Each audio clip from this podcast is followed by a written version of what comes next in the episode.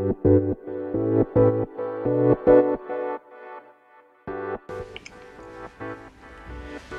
んにちは、えー石川由紀の10分間始まります。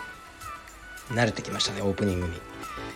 えっとまあ朝からなんですけどレターが嬉しいことに、えーすごく溜まっててですね。あのーそれをどんどんお答えしていこうと思ってる次第です。で、まあ、昨日はそうですねちょっとあのデリケートな話題だったのでなぜ私がカルペディウムを離れたのかとかですね。あのちょっと気を使っていろいろ話したんですけど今回のやつはライトのやつでちょっと話しやすいですね。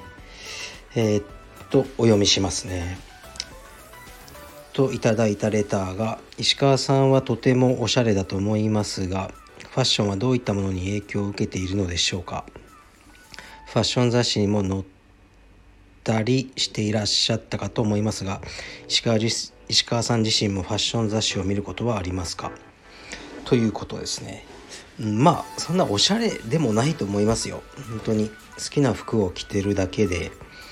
でありがたいことにスーツとか着なくていい職種なのでまあ一日中ストリートウェアをあの着てるっていうだけですね。うん。そうですね。影響とかはあんまり受けてないかな。でもまあ思い返してみるとうん若い頃そうですね。大学生の時は、まあ、空手やってて部活ばっかりやっててあんまりファッションに興味なかったかな。うんまあたまにこうそうですね革ジャンとかバイトしてあのショットの革ジャン買ってとかあのそれでちょっと嬉しかったとかそういう感じでしたかね。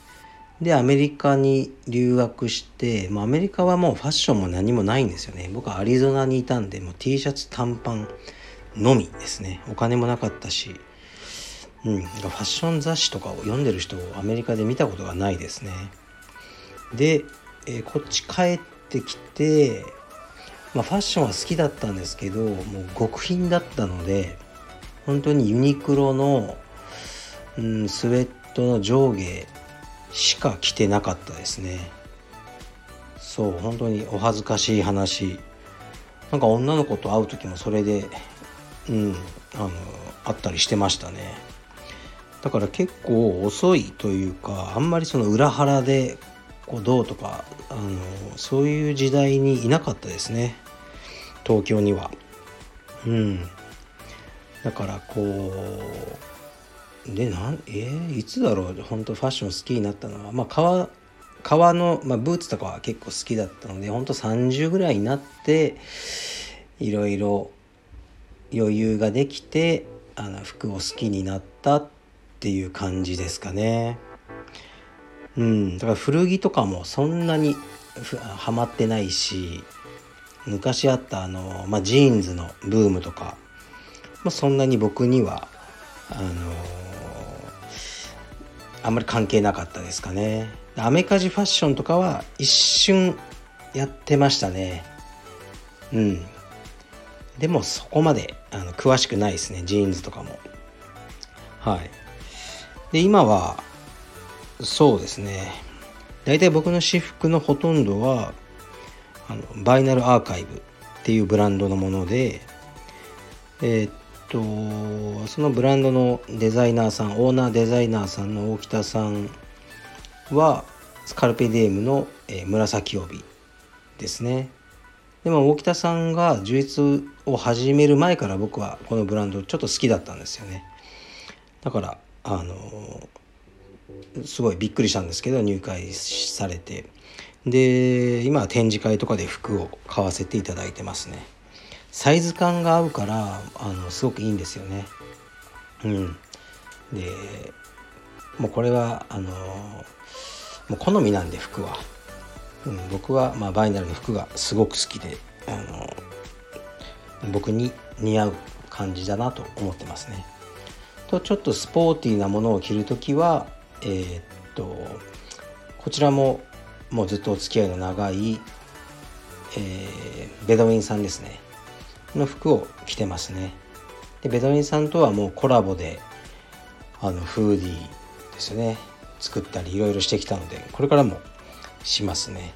まあ本当にあのキムタクさんがドラマで着たあのフーディーがまあいろんなとこですごい話題になってあのー、まあ嬉しいかったんですけど結構大変でしたね。もうすごいうん電話がいっぱいかかってきたりして。うん。ああいうこともまああるんだなと思って非常に面白かったです。でまあカルペディエムオンラインストアというのが一応ありましてまあ、道着とかラッシュガードはもちろんストリートウェアも作ってるんですよね。フーディーとかパンツとか、まあ、T シャツロン T とかいろいろ作ってますね。で作ってはいるんですが結構僕がこう着たいなと思うようなものを作ると売れないんですよね。これはもうそうなんですよ、まあ、なんでかというと僕はあんまりロゴカルペディウムのロゴがドーンと入ったものはすごい着にくいんですよね僕は、まあ、カルペディエムイコールま僕なんでカルペディエムっていう服はなんか石川ってこう胸に大きく書いてあるようなイメージなんですよね。だからなんかそれを着て街を歩くのは恥ずかしい。っていう意識が常にあって。だからちょっとロゴが小さめのものとかをたまに作るんですけどなんか見事に売れないんですよね。みんなやっぱりロゴがドーンが好きなんだなってあの思いますね。ありがたいんですけど。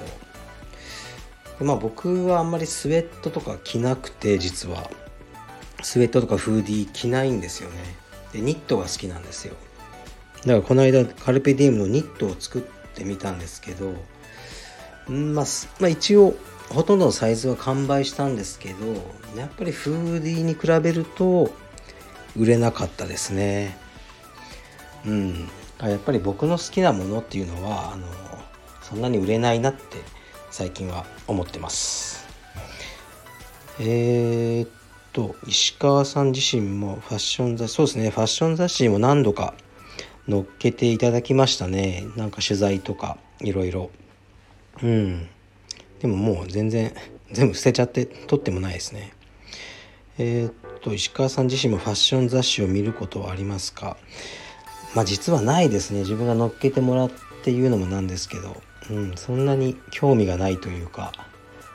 うんなんかねこう身長185センチぐらいのモデルさんとかが着てる服をかっこいいなと思って自分が着てみてもねもう多分悲惨なことになるだけなんでね。あの雑誌を見る意味があんまりないですね。若い頃は見てましたね。やっぱり若い頃はこう、まあ、幻想にこう惑わされちゃうんですよね。僕もかっこよくなれるんじゃないかとか、まあ、実際そんなことはないと。いうことがやっぱ大人になると分かってくるんでもう雑誌とかは買わないですね、まあ、たまたま今幻想の話をしたんですけど、うん、ファッションファッションブランドから学んだことはすごく多いんですね。今も学んでますね。充実ブランド。充実の道場のことを充実道場ブランドっていうふうにまあ僕は呼んでますけどあんまりそういうふうに言ってきた人は今までいなかったと思うんですよね。でファッションブランドと同じように道場ブランドっていうのが僕はあると思っててでブランドの力っていうのはすごく強いんですね。うん。でファッションブランドのいっぱいありますけど皆さんが知ってるグッチとかエルメスとかああいうところもお値段もすごい高いですよね。それでも売れ続ける。その秘密がやっぱあって。でブランドには、まあ、いろんな戦略もあり、まあ、歴史もありいろんなものをこう総合的に、あのー、見て僕も勉強してるんですね。でそれを同情ブランドに生かしてそのカルペディウムというブランドを強くしていきたいっていう思いはありますね。